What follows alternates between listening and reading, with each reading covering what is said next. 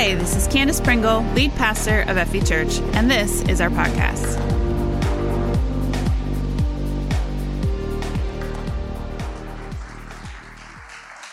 Good morning, good morning. How's everybody doing? Good. It does feel like family around here for me, and that makes me so happy. I mentioned that last night in the service when I walked into the church. There were just so many friendly faces and familiar faces.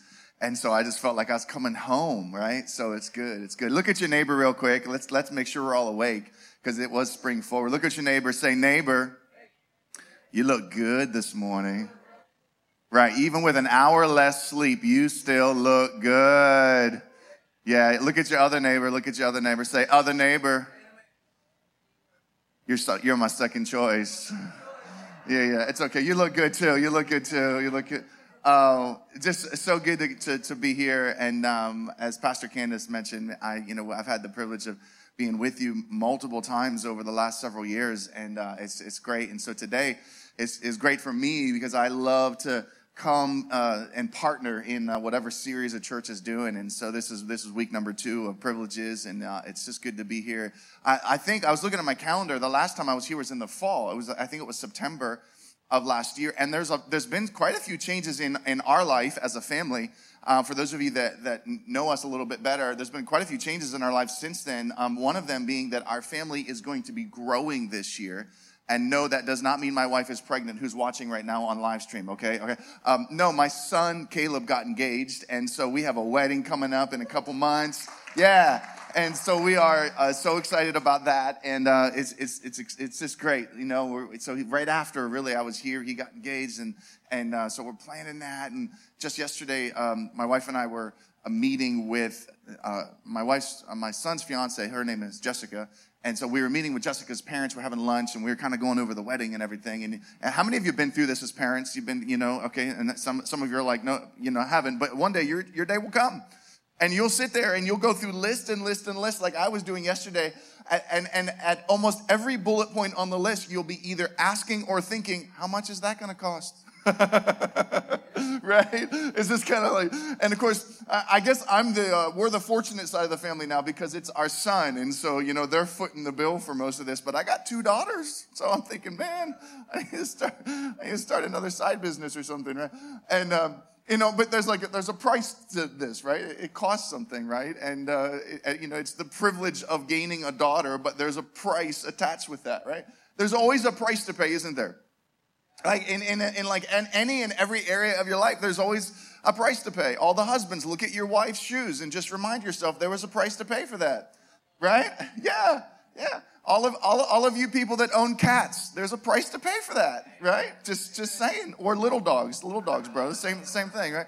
There's always a price to pay, right? It's just kind of the way that life works. And I was thinking about that, and I'm thinking about our family, and even I was thinking about my wife and our relationship and how it formed. We were both seniors in college at Valley Forge Christian College, and we'd started dating in the fall semester of our senior year.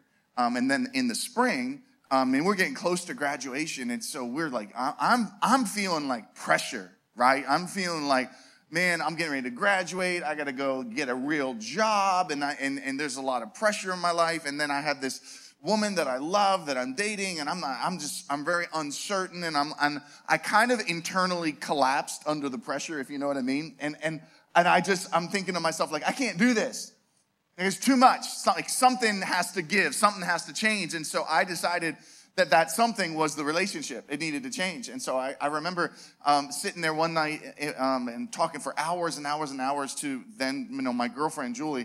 And I'm just talking. And then when I finally paused, which is rare even today, when I finally paused, I was trying to explain to her like why we should end the relationship and how this doesn't work. And I didn't know how to do it.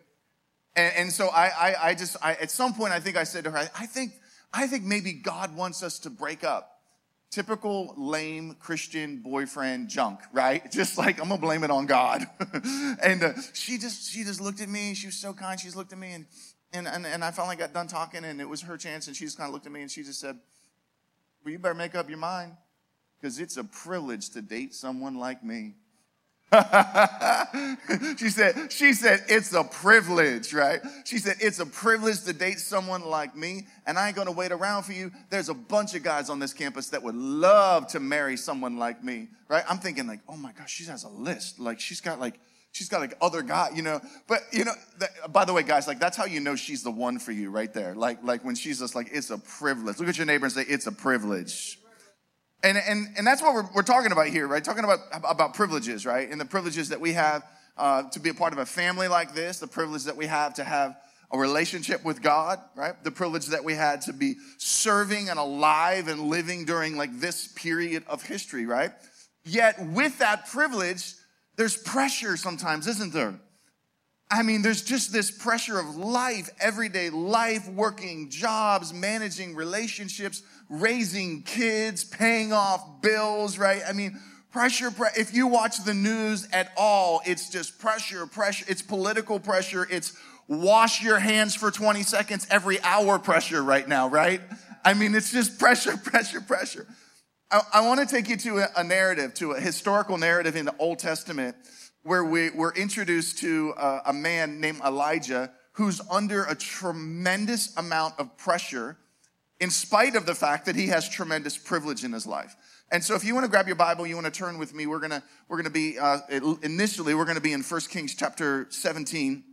We're going to read a couple verses in 17, and then we're going to flip over to 18, and we're going to read a couple verses in 18, and then kind of work our way to the end of the chapter. So I'm going to jump around a little bit, and I'm going to fill in some of the gaps and give you some context in the story, right? So everyone say Elijah. Elijah, give me some context real quick before I start reading to you here in 1 Kings 17. Elijah is a prophet. We don't use that term much in our culture today, but in the Jewish culture and in the historical nation of Israel, a prophet would have been considered to be the spiritual leader of the people, very well known, right? Like put it in today's context, like if we had an Elijah today, he'd have millions of followers on Instagram and Facebook. Everyone would know who he was. Everyone would be watching his podcasts and his sermons every week. And so Elijah's a prophet. He's the spiritual leader of Israel.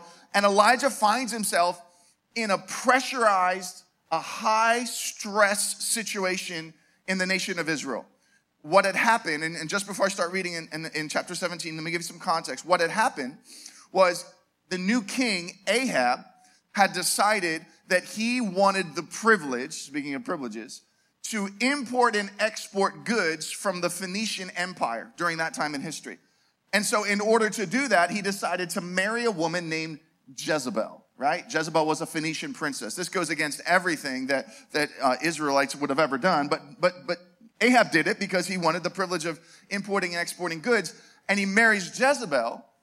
Jezebel wants to do some importing and exporting herself. She wants to import some false gods into the worship system, the religious system of the people of Israel. And she also would like to export the worship of the God of Israel, the one true God, the God of Abraham, Isaac, and Jacob. And so all of this is going on. This is all the background. And now we finally get to chapter 17. So you can follow along with me. Pick up here with me in verse number 1, 1 Kings 17. Now Elijah the Tishbite from Gilead said to Ahab, so he's speaking to the king, "As the Lord God of Israel lives, whom I serve, there will be neither dew nor rain in the next few years except at my word." So Elijah's rendering judgment at this point. Very, very pressurized situation. He's in the king's court. The king, the one who has all authority, the one who could just snap his fingers and have Elijah executed if he wanted to. I mean, this is a pressurized situation. He's confronting the king, the king of the nation. He says, "No rain, no dew. No rain, no dew. No dew, no Mountain Dew, no Taco Bell, Baja Blast, no Code Red, no dew, nothing at all." And then the word of the Lord came to Elijah after this, and he said, "Leave here, turn eastward, and hide at the ravine east of the Jordan, and you will drink from the brook. I have ordered the ravens to feed you there." Now, this is crazy. Like, this is. I guess if you're from Baltimore, this is great. The ravens are going to feed you, right? If you're from Pittsburgh, like me, this is a curse for you. Like, it's bad. I don't want you. Don't, you know? Send a different bird. You know, send the eagles. I'm more okay with that than I am with the ravens, right? You know, I'm just. But so he did what the Lord told him. Verse 5. He went to the ravine east of Jordan. He stayed there, and the ravens brought him bread and meat in the morning, and bread and meat in the evening, and he drank from the brook. Now, let me fill in some gaps here before we jump to chapter 18. This lasted for 3 years. For 3 years, Elijah is hiding out at this brook, drinking from the stream, and the birds are bringing him bread and meat, like twice a day, right? I mean, now here's the point that I want to make, and I want to look at this text, and as we get into chapter 18, we're gonna meet Elijah on Mount Carmel against the prophets, and it's a very familiar story. And some of you probably know this story. You kind of even know how it ends. Like, spoiler alert, fire falls from heaven, right? You kind of know how it goes. But I want to look at this text, this narrative through a different lens today. I want to look at it through the lens of generosity. I want to look at it through the way in which Elijah and the people of Israel have the opportunity to respond to the challenges that are presented to them. So here's Elijah, and Elijah finds himself in a very challenging situation. I mean, think of it, like, just kind of put it in the practical sense for a second. Elijah's lost his home. Like, Elijah's not living at home anymore. He's not waking up doing the usual. How many of you have, like, the usual things you do every day? You know, you wake up and you make the coffee and you make your breakfast and you let the dogs go out, right? You have, like, the usual things that you do. Elijah's lost all of that. All sense of normality, all sense of comfort in Elijah's life is gone as a result of him doing what God had told him to do. He went to the king. He said, because of your complacency, because of your apathy, because you've allowed, now here's technically what's going on, because you've allowed mixed worship to take place in our country, the worship of the God of Baal and the worship of the God of Israel, and you've embraced all of this through your marriage with Jezebel. Because you've allowed this, there will be a judgment of 3 years of no rain. Now you gotta understand, geographically speaking, what's happening here. We're in Israel, we're in the Middle East. I mean, it's already a very arid country to begin with, but 3 years with no rain equals economic collapse. We're talking poverty. We're talking no crops can grow. We're talking animals are dying because they of dehydration. We're talking people have lost their jobs. I mean, we're talking about the economic collapse of the entire nation of Israel. And the man himself who prophesied and proclaimed it, Elijah, is experiencing the results of this as well, and he's not the one who did anything wrong. Well, think about this for a second. He's trying to do what God has called him to do, and he finds himself for 3 whole years living at a brook and getting fed by ravens.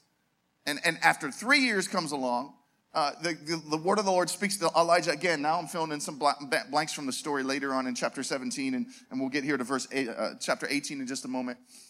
For 3 years this happens, and finally God speaks to Elijah and says, go back to the king and give the king this instruction. And so he goes back to the king. Now move on with me to chapter 18, verse number 1. After a long time, in the 3rd year, the word of the Lord came to Elijah and said, go present yourself to Ahab, and I'll send rain on the land. And so Elijah went and presented himself to Ahab. All right, now skip a couple verses with me real quick, because I'm just trying to fill in some blanks here and save a little bit of time, right? Go to verse 16 with me. Verse 18, actually. Go to verse 18 with me. This is chapter 18, verse 18. He says this, I have not made trouble for Israel, but you and your father's family have. He's talking to Ahab.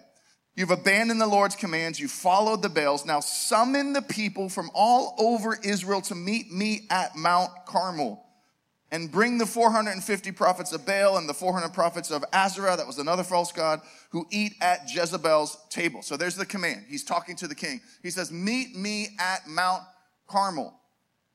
Now this is interesting. Let me give you some context here real quick. What's interesting is when you study this text, scholars will tell you that the people living in Israel at the time believed that Mount Carmel was the home of the false god Baal.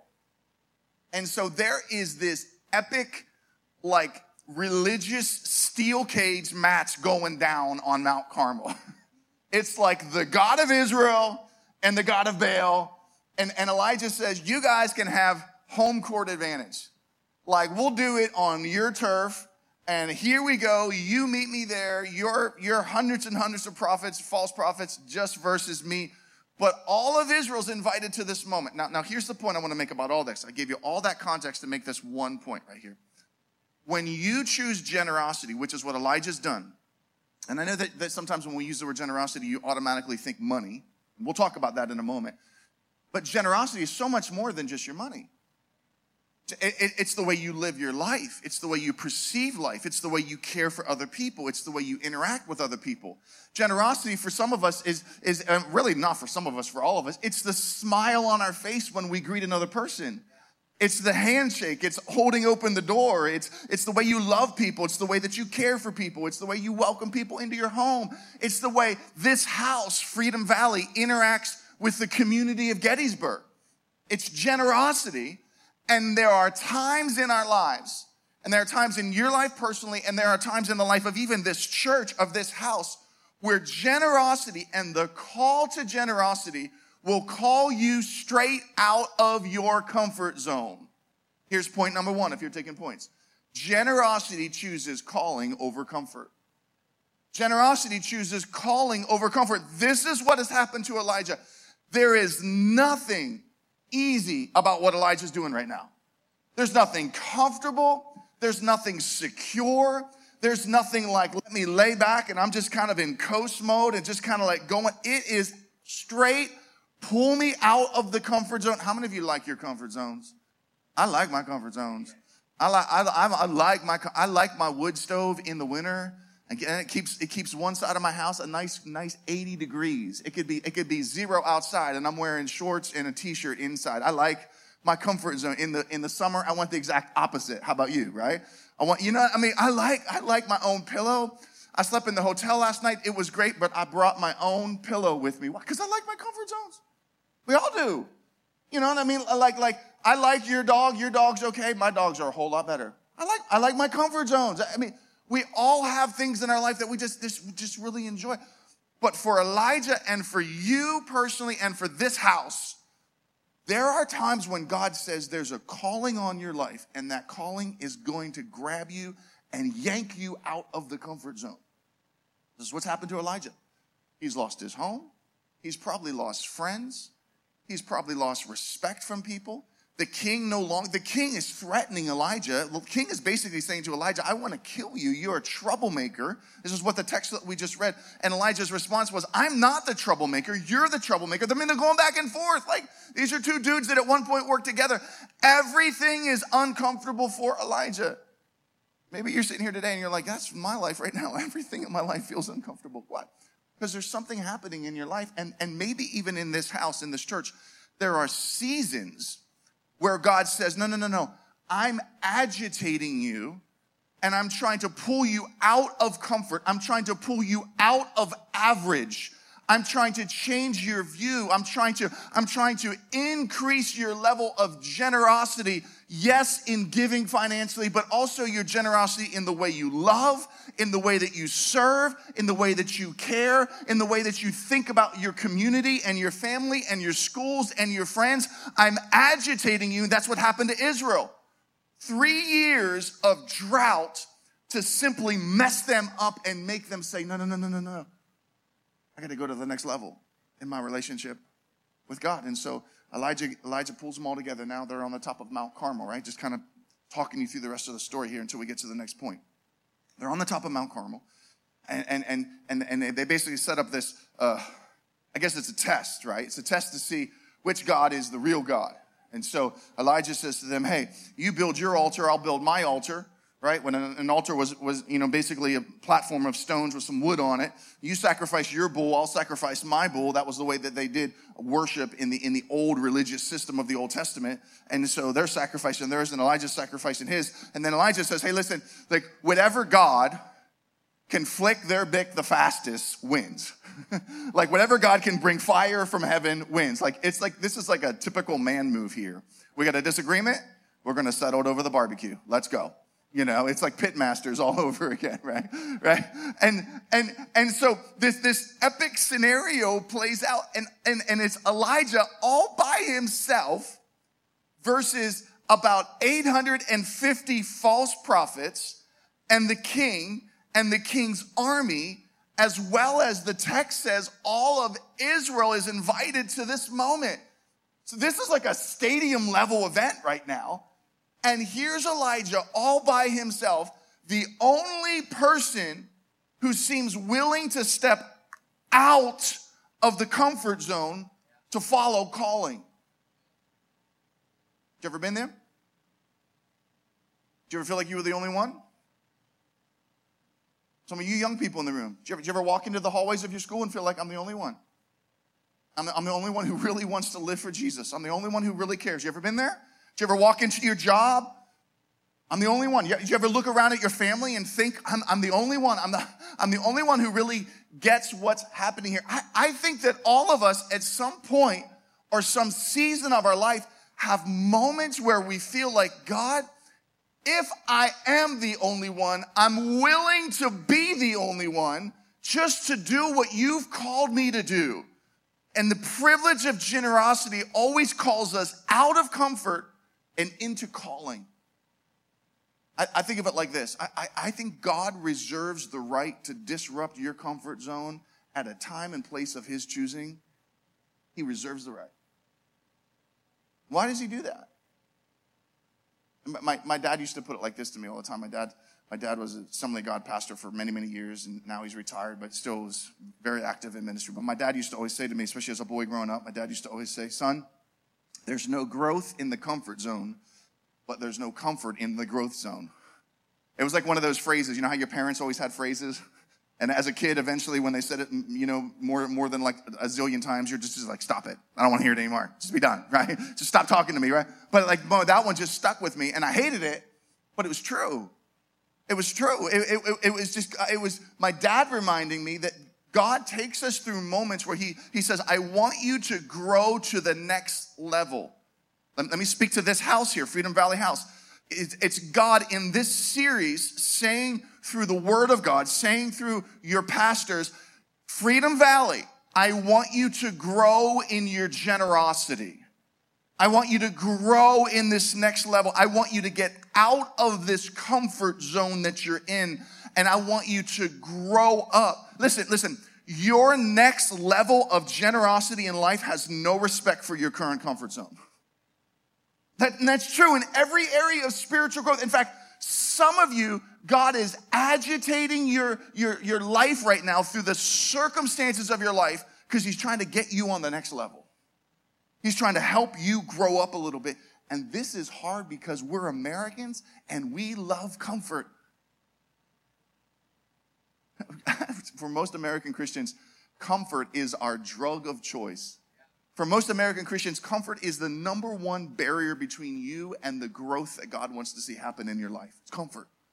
I want to be comfortable. I want to be comfortable. I want it to be easy. I want it to be easy.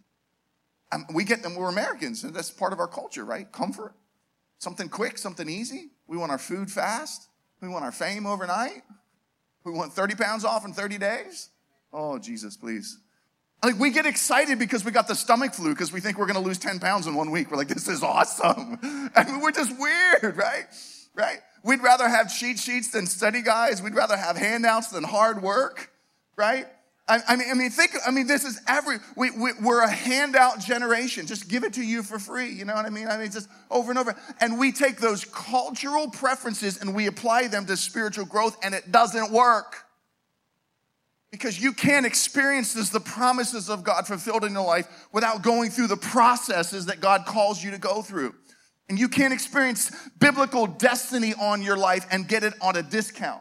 You can't experience the calling of God on your life fulfilled and get it on sale. Listen, it didn't work that way for Jesus, did it? When he stretched his arms out on a cross to shed his blood for your forgiveness and my forgiveness, he didn't get it on sale. He paid the ultimate price to purchase your salvation and my salvation. He didn't find you at a bargain bin somewhere. He didn't find you on a Saturday morning flea market somewhere. He didn't get you at an old school Kmart blue light special. He paid the ultimate price for you, and if that was true of the sacrifice Jesus made for you, completely coming out of a comfort zone, then that's got to be true for you and I to fulfill calling in our life. And the narrative of Elijah shows that.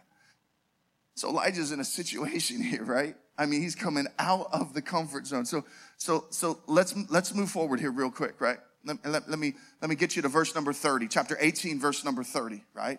Right? And I'm going to give you a couple more points that I'm going to extract out of the remainder of this story, right? Verse number 30. Then Elijah, they're on the mount now. They're all together, right?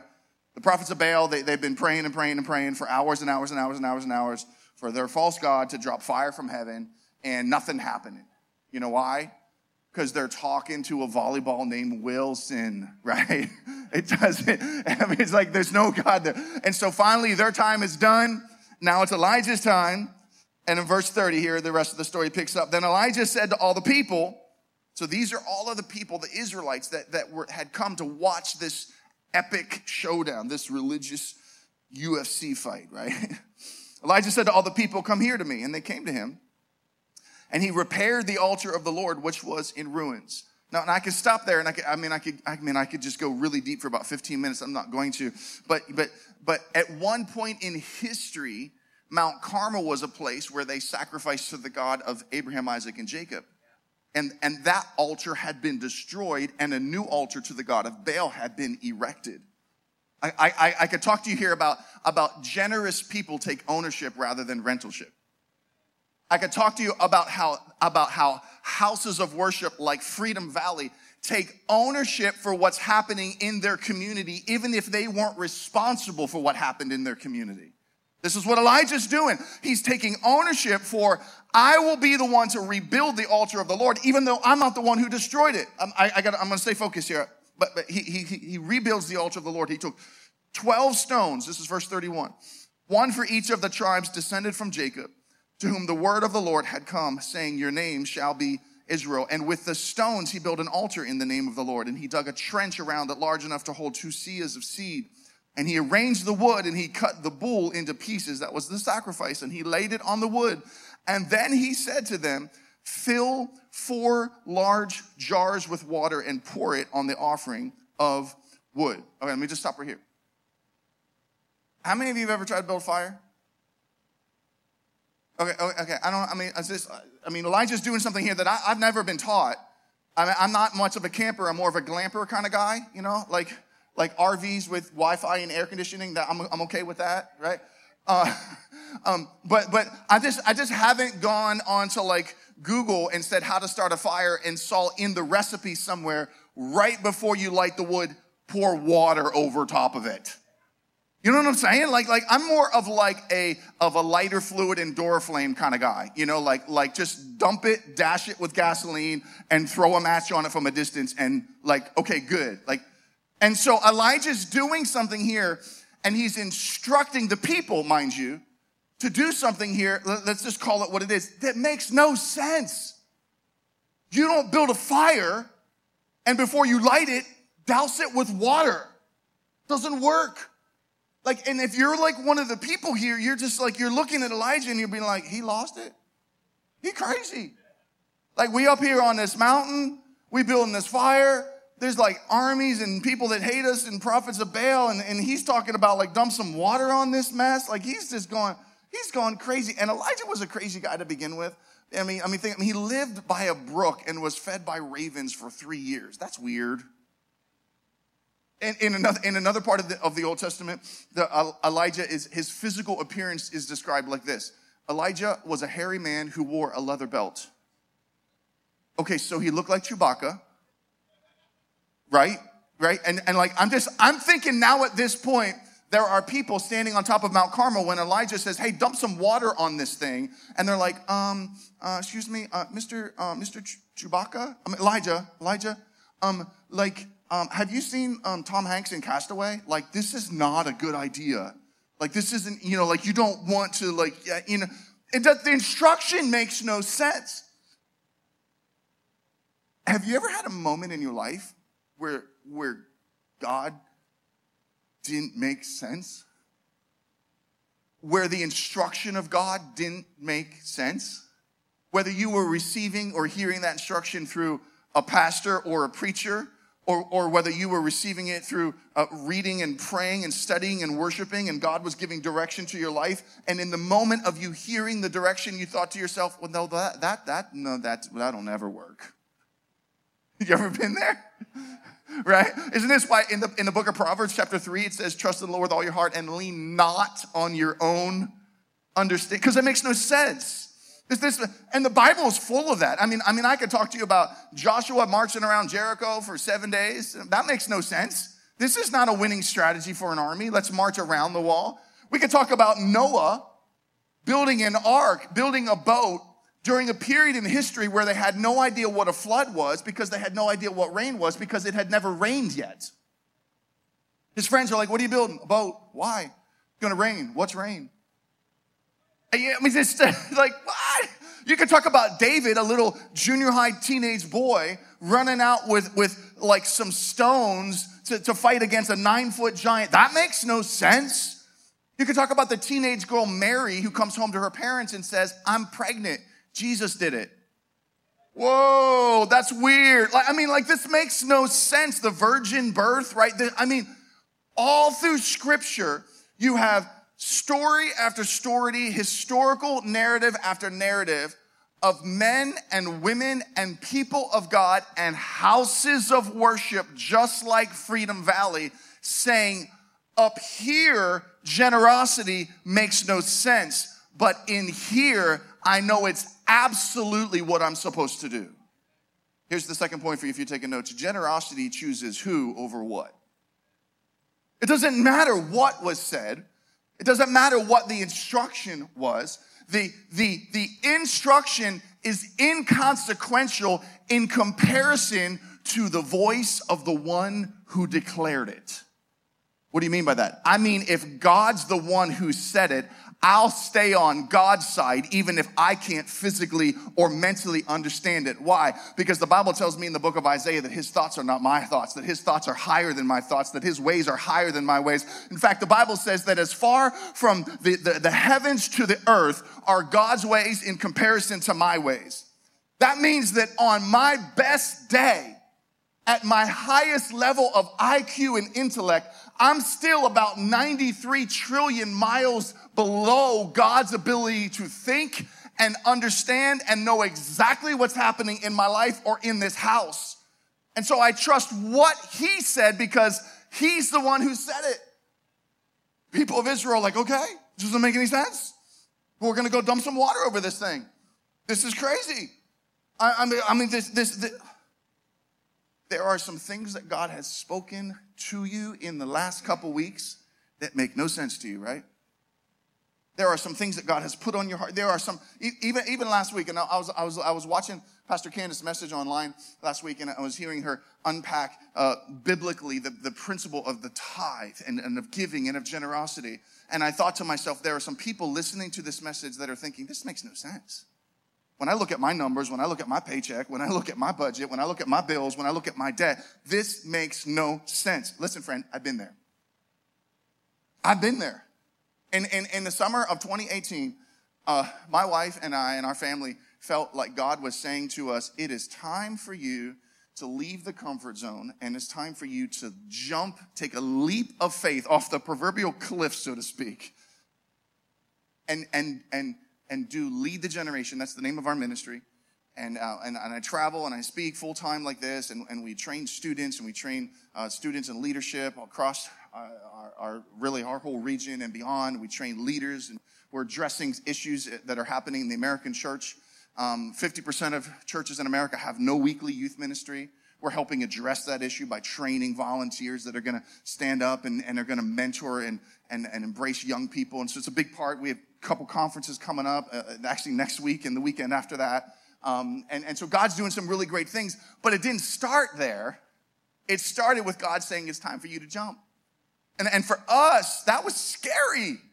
That meant, in a very practical sense, just reality for us, was it meant we're going to walk away from a position on a staff at a church that has guaranteed comforts involved, like a paycheck, like health insurance, like friends, right? And we're going to walk away from that, and we're going to jump off of the cliff, so to speak. And we're going to be like, here we go. This made no sense. We felt like God was saying, do this. It's time to go. It's time for you to jump. And I'm thinking, are you kidding me? We got a family of 5. I got 3 teenagers in the home at the time. We got 2 dogs, big dogs, real dogs, not the fake little dogs, right? Well, I've talked about that before. We don't need to rehash that. I'm still trying to help some of you out, though. Yeah. They eat a lot of food. This made no sense. And I remember God saying, no, it's time for you to go. And I was looking at the bank account. And I'm like, we got enough money for 1 month. After that, we're going to die. And God's like, go, do it, jump. I told my family, I told friends, we're going to take this jump, we're going to take this leap. And they're all like, oh. You know how it is? Like they're trying to act like they're excited for you, but they're really just like, you're an idiot. And I'm like, we're going to jump. And they're like, what are you going to do if it doesn't work? I'm like, I don't know. We're going to fall down, I guess. We're going to jump. We're going to build our wings and hopefully we'll have them done by the time we, almost hit the ground. Like, we're going to do this. Can I tell you what happened though? In response, and see, this is what will happen in your life. This is what will happen in this house right here. If you choose generosity that says, I choose to believe who said it more than what was said. I choose to believe because of the voice it came from. For the next 7 months in our family, we saw financial miracles take place every single month. We saw bills that all of a sudden were gone. We saw kids that used to get sick on a regular basis no longer getting sick anymore, because when God sustains you and provides for you, he does it in a lot of different ways, not just in the financial way. We saw mailbox miracles happen on a regular basis. You say, what's a mailbox miracle? This is what a mailbox miracle is. It was Black Friday, 2018. My wife is sitting in front of her computer. She says, man, there's a lot of great sales this year. I really would love to get some of this stuff for Christmas for the girls, and we could save some money. I'm like, baby, we don't got no money. She's like, we got nothing. I'm like, we got nothing. I can't do anything. Like, we got enough to pay the bills. That's all we can do. And I said, what do you need? She said, I don't know. Like maybe $300 or something like that would be great. I'm like, I don't know what to tell you. I kid you not. About 10 minutes after that conversation, I walked out to check the mail. And when I walked in, I'm holding an unmarked envelope in my hand. My wife says, what's that? She said, I don't know. I said, I don't know. It's only got no address on it. It has no stamp on it. It's just a blank envelope. I opened it up, and there's $300 cash in that envelope. I'm like, hey, you got your, my kids were there witnessing the whole thing. All of a sudden, I saw the faith, not just my faith, but the faith of my entire family. All three of my teenage kids, their eyes just brighten up and they're like, oh my goodness, Dad, did you do that? I'm like, I did not do that. Who did it? I'm like, I don't know. Someone just walked by and randomly threw $300 cash in them. Can I, what happened? It was funny. The next day, one of my daughters said to me, she's like, hey, Dad, can I check the mail today? Because when you begin to live a life of generosity, you begin to realize it doesn't matter whether the instruction makes sense to me or not. If God's the one who said it, count me in. If God told you last week to take a step and start tithing, then count yourself in. If God told you last week to take a step and to give above and beyond and to be generous and to start giving to the Freedom Foundation that's a part of this house here, because it makes sense with nickels and dimes on your budget, simply because God's the one who said it. And so he's speaking to, I'm almost done. He's speaking to the people here, and he says, fill 4 large jars with water and pour it on the offering and on the wood. And so they did it. And then in verse 34, he says, do it again. And so they did it again. And then he says, do it a third time. And they did it a third time. And the water ran down around the altar and even filled the trench. Okay, now there's a lot in here. We could talk about how Elijah took 12 stones earlier and he rebuilt the altar. And biblically speaking, 12 is the number of faith. It's the number of completeness, right? And now again, we could say they took 4 pots and they filled them up 3 times. And so, and then if you're good at math, right? 4 times 3 is, okay, so you're not good at math, but that's okay. It's 12.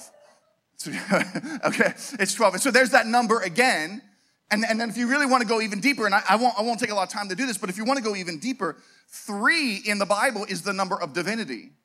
4 in the Bible is the number of mankind or earthliness. There's this really deep understanding of what Elijah's doing. I don't even think the people themselves realized it. But there's this sense where Elijah is prophetically saying to them that because 12 is a product of 3, when we combine divinity with the earthliness, when we combine God's supernatural ability with you and I's natural ability, faith is made complete. Are you there? Some of you are missing it. Some of you aren't getting it because you're too stuck in four. You're too stuck in natural. You're too stuck in earthly. You're too stuck in the way you think about things to say, you know what? God can bring some supernatural. God can bring some divinity. My faith, listen, your faith will never be complete until you embrace the element of God's divine supernatural provision in your life. Your generosity will never be complete until you look at it and say, I got a lot of fours here, but I'm going to trust that the divine number three is going to come into play here. And all of a sudden, you begin to see the miraculous take place. And so he says, fill it up with water, fill it up with water. Now, I got two more points. We're going to go through them real quick. Here's my question to you. And remember the context of the story. Context of the story is there's been a drought for 3 years. And now Elijah's saying to them, hey, see those four large pots there, whatever they were, these buckets, fill them up with water. Question, where'd the water come from? There's been a drought for 3 years. I mean, where did they go to get the water? If there's been a 3-year drought in a geographical region like the Middle East, that means there's no wells anymore that are working. There's no cisterns anymore that are still holding water. There's all the streams and brooks and small little creeks have all dried up. And so the only way you could actually get that much water that quickly would have been to go to a large body of water. The closest large body of water, geographically speaking, would have been the Mediterranean Sea. But it was one day's walk one way. I've been to Mount Carmel. I've stood on Mount Carmel. I've looked and saw the sea. I asked the guide, how long would it take me to walk there? He said, that's a day's walk. So it seems as if the water comes rather immediately, don't you think? The narrative doesn't say they waited for several hours or even several days for people to go get water. It just says, he said, fill it up with water, and they filled it up with water. So where did the water come from?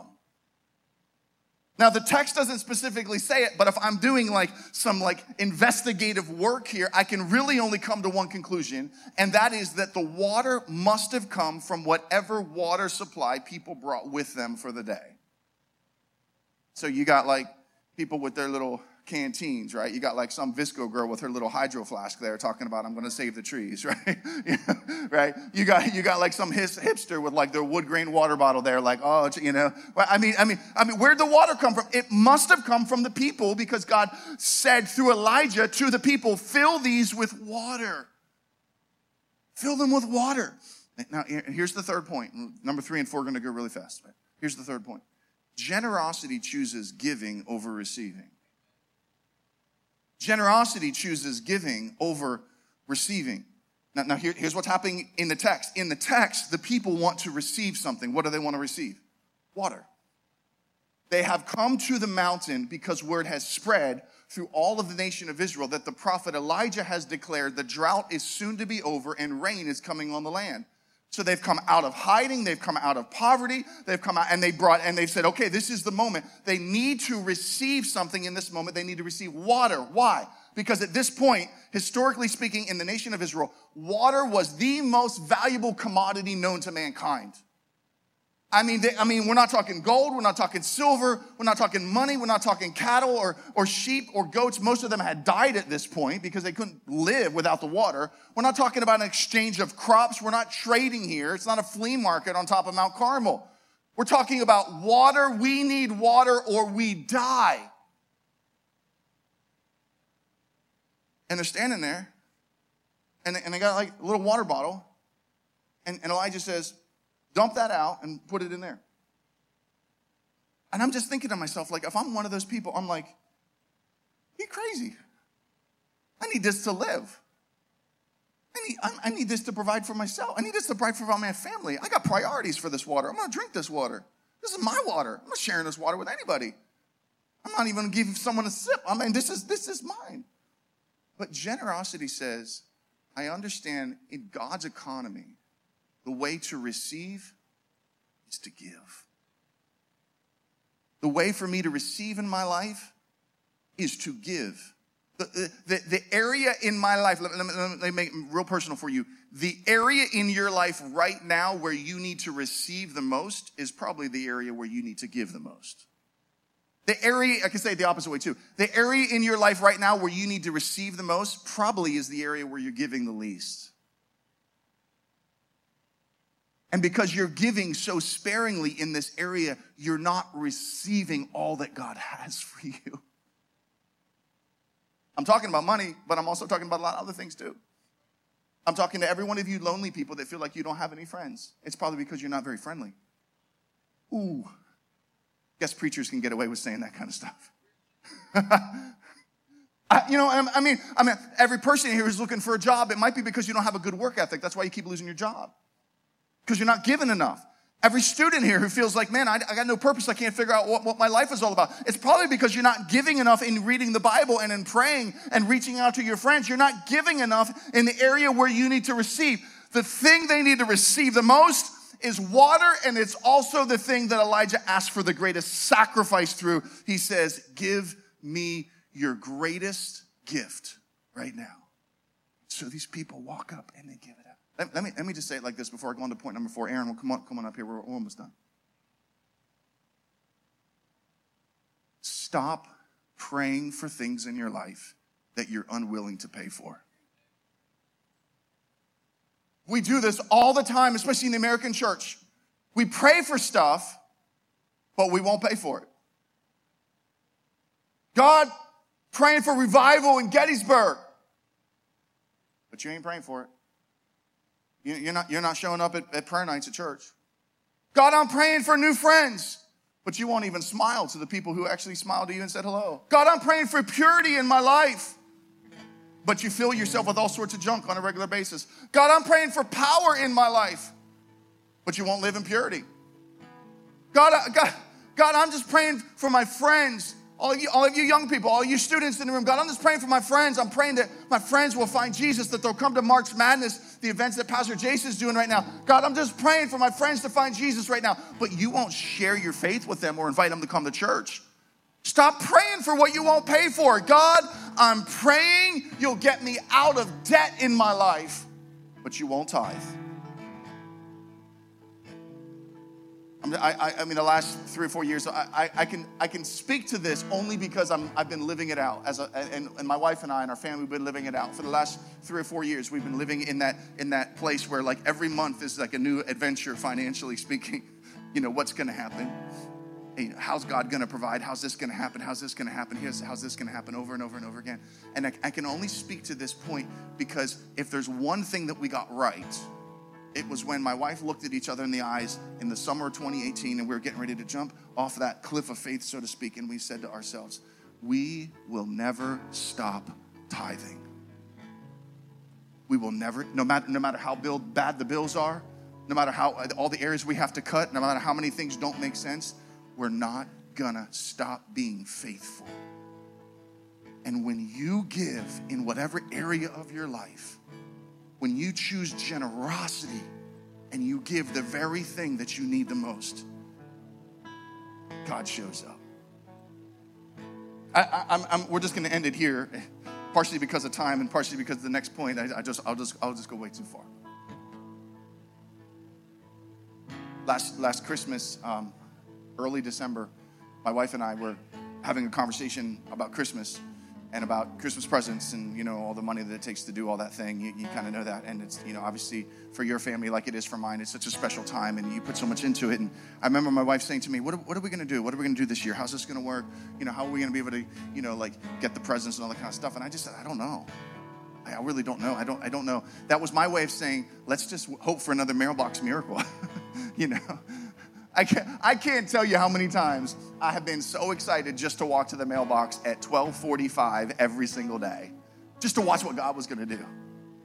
And so we'd had a group of friends over in early December, and there were people that were helping us plan our Lead the Generation conferences, the conferences that happen next weekend and the week after that, the one in New Jersey and the one in Pittsburgh.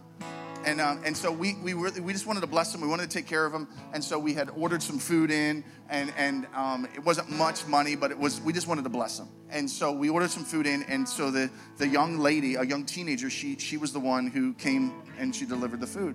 And I just thought she was going to just drop it off and just kind of like throw the stuff there, and she left. But she's like setting it up, and she's like making it look great, and she's doing all this work and everything. I was just so impressed. I was so impressed with her work ethic. I was just so impressed with how, and as I was kind of observing the way that she was kind of presenting the food that we had bought, I just heard the Holy Spirit speak to me and say, you need to bless her. You need to be generous with your tip. I didn't have to tip her. It wasn't expected. I had already paid the bill. She could have just walked out of there and said, I did my job. But I just felt like God said, you need to bless her. And so I grabbed a handful of cash. I don't even remember how much it was. It wasn't an absorbent amount, but it was for us. It was for us. That's my point. It was for us. And I just remember, like, man, you did such a great job. I can tell. And I just kind of spoke some nice things to her. I said, you did such a great job. I can tell why you're such a good employee for this company. They probably love you because you're so excellent in what you do. And I handed her a nice tip. And but her face lit up. She just smiled. An hour later, I kid you not, an hour, we had not even finished eating lunch yet. I'm sitting there with my wife and some friends, and the phone rings. It's one of my old buddies from college who we've stayed really close with for many, many years. And he says, hey, Aaron, I was praying the other day, and I felt like God said to me that I need to pay for your Christmas for your family. So check is in the mail, buddy. Come in your... Listen, it's not always about money, but for many of you it is, because your comfort zone in your finances and your resistance to generosity is one of the biggest bondages in your life. And there are times where God agitates you out of a comfort zone. There are times when God says to you, calling is more important. There are times when God says to you, what I said is more important because of who I am in your life, whether you understand it or not.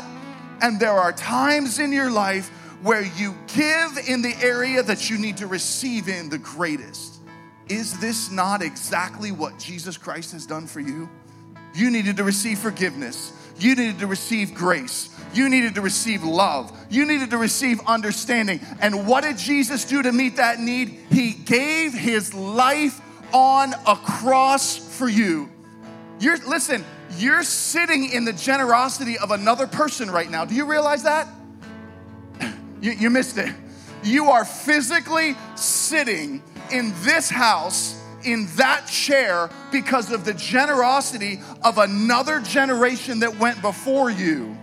You've received what you've received today because someone else gave it in a moment of their life where they heard the voice of the Lord say, it's time to give, it's time to give, it's time to give, it's time to be generous. You receive that. You teenagers right now, everything normal in your life is provided to you by the giving and the favor and the generosity of the parents in your life. It's normal for you.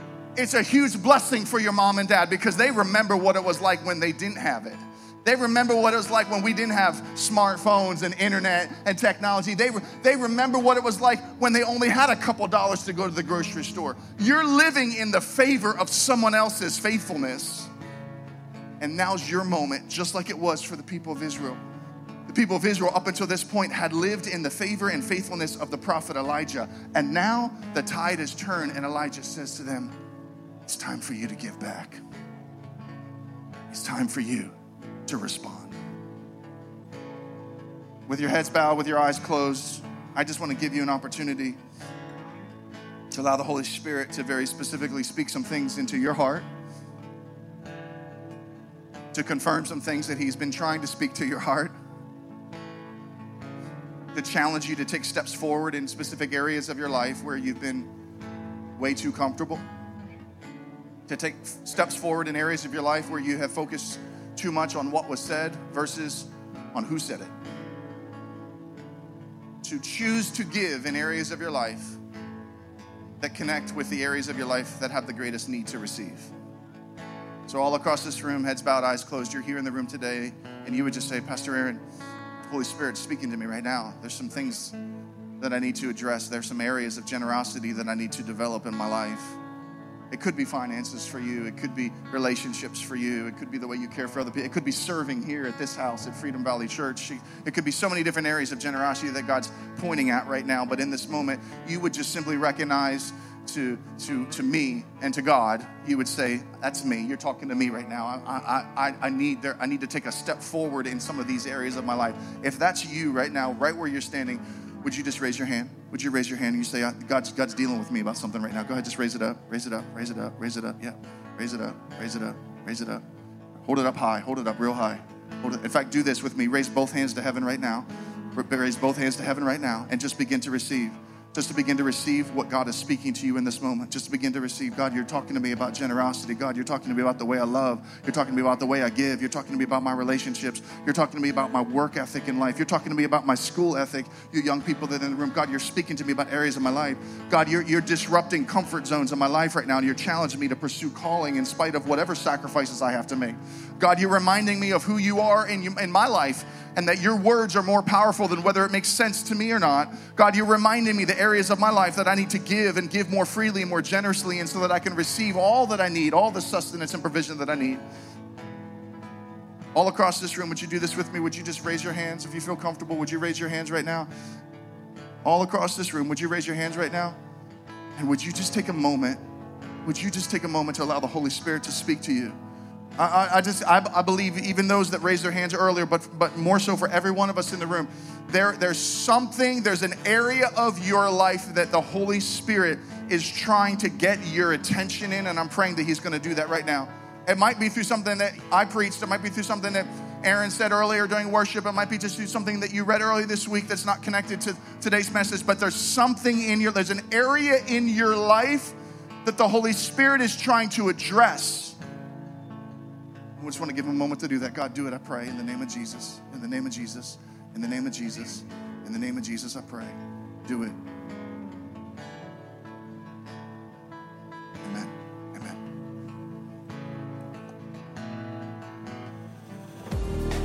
Thank you so much for joining us today. If you made a decision to follow Jesus, please let us know by going to fv.church/IMN. And remember to download our app for more content and helpful links.